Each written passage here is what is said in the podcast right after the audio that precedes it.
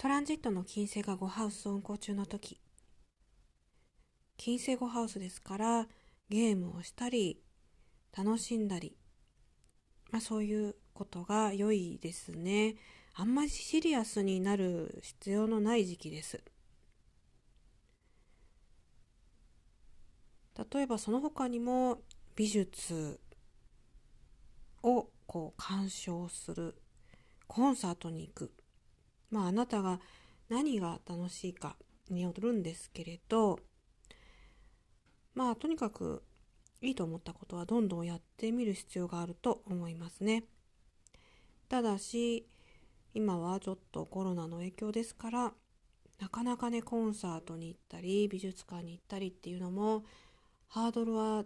普段よりね若干高いかなと思いますね。私も今度、えー、美術館に行こうかなと思ってるんですけど予約をしないといけないんですよねこれがね。前売り券もまだ発売されていないんですけれど、まあ、ネットでいついつのいつの時間にって予約しないといけないというのはちょっとうっとしいなと思いつつねしかも人気ですから取れるかなとか思ったりもしていますねチケットね。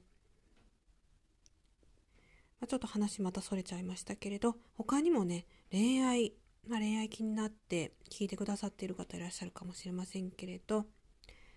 こちらも同じですね全く、まあ、とにかく、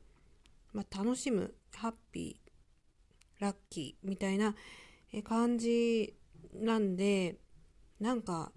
悩んだり、えー、することも良くないですしかといってこの放送を聞かれてそうかハッピーに生きればいいんだというふうに思って無理に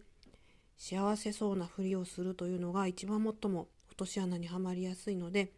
まあ、普段らしく、えー、それから笑顔でそして、